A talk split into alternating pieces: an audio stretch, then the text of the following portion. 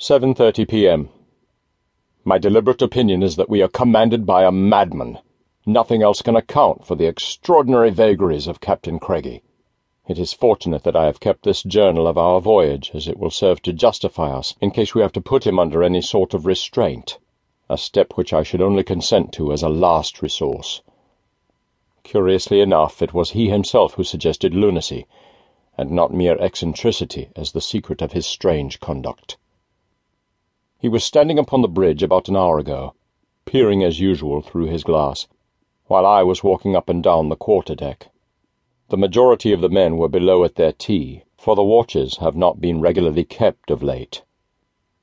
Tired of walking, I leaned against the bulwarks and admired the mellow glow cast by the sinking sun upon the great ice fields which surround us.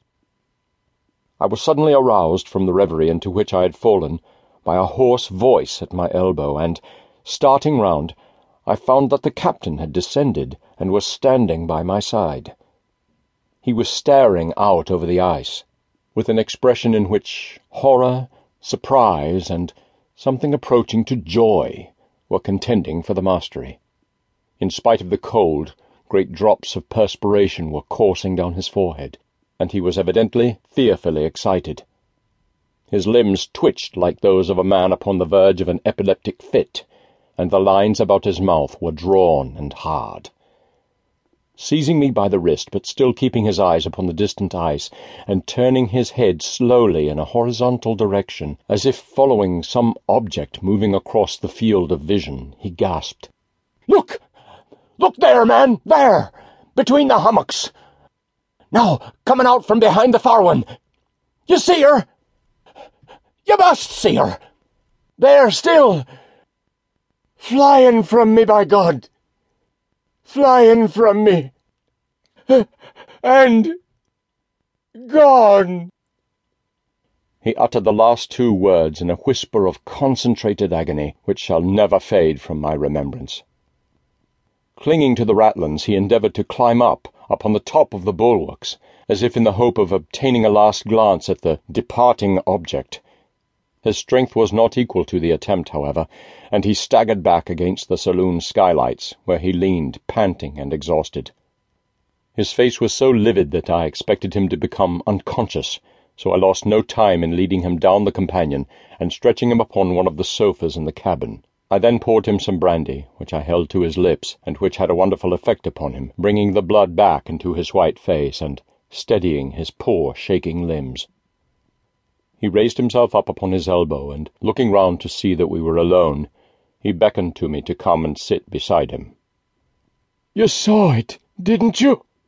he asked, still in the same subdued, awestruck tone so foreign to the nature of the man.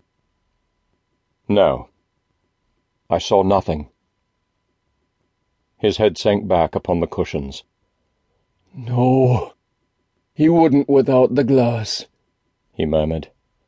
He couldn't. It was the glass that showed her to me. And then the eyes of love. The eyes of love. I say, Doc, don't let the steward in. He'll think I'm mad. Just bolt the door, will you? I rose and did what he had commanded. He lay quiet for a while, lost in thought apparently, and then raised himself up on his elbow again and asked me for more brandy. You don't think I am, do you, Doc? he asked as I was putting the bottle back into the locker.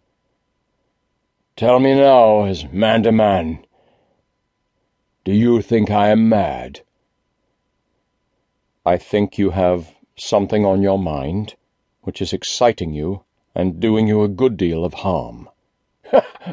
right there, lad, he cried, his eyes sparkling from the effects of the brandy. Plenty on my mind. Plenty